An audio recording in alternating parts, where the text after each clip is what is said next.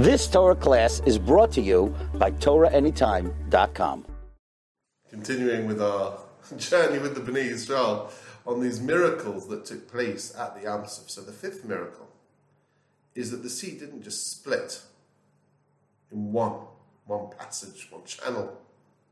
Rather, the Geza Yamsuf L'Gzarim, Chazal say that each Shevet went on their own path. Each one has their own derech. Each tribe went through in their own tunnel through the sea. Chazal also explained they could see each other, therefore they weren't, uh, they weren't nervous, they weren't scared, it was translucent. The sixth miracle is that the water actually became hard like rocks. It's a pasuk, Shibatra Reishi Taninim Aramayim. The Rambam explains that that pasuk means that the water became hard, that really the water could have got smashed to the hands of lizards. Rabbeinu Yonah says, who are these Taninim? The lizard is Mitzrayim. It's a pasuk, it was about Paro being the Tanin Agon. They literally they got hit, according to Rabbeinu Yonah. The Mitzrayim get hit by these massive ice blocks of solid water.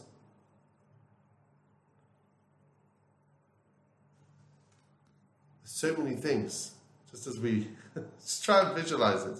It's there, I believe it's from Chatzkel Levenstein. We used to actually do actions. We used to try and visualize what Kriyas Yamsuf must have looked like. This is something we say every single morning. We say the Shiras Hayam. Focusing on these miracles is such an important chizik and emunah.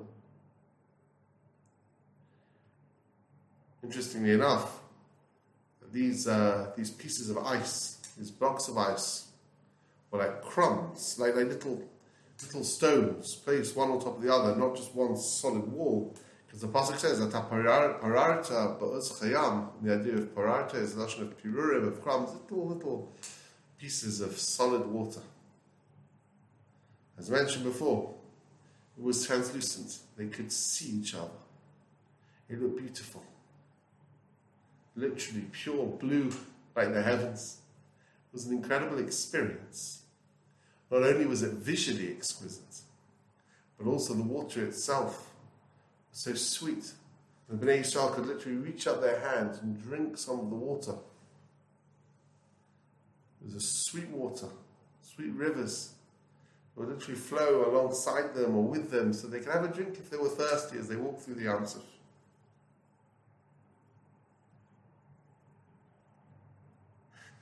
wasn't just that. When they drank from the water, the water itself, anything that was left, didn't just uh, trickle onto the floor. It stayed still. It became solid again. Nitzukawed Fell like snow.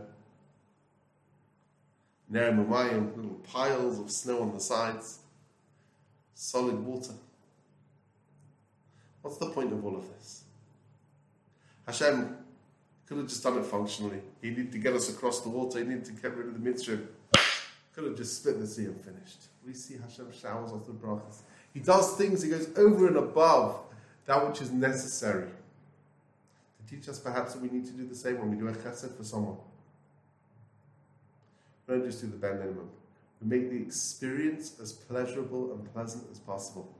The details matter. Hashem cared for every little detail.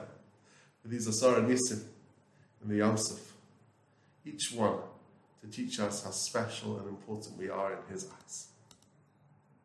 You've just experienced another Torah class brought to you by TorahAnytime.com.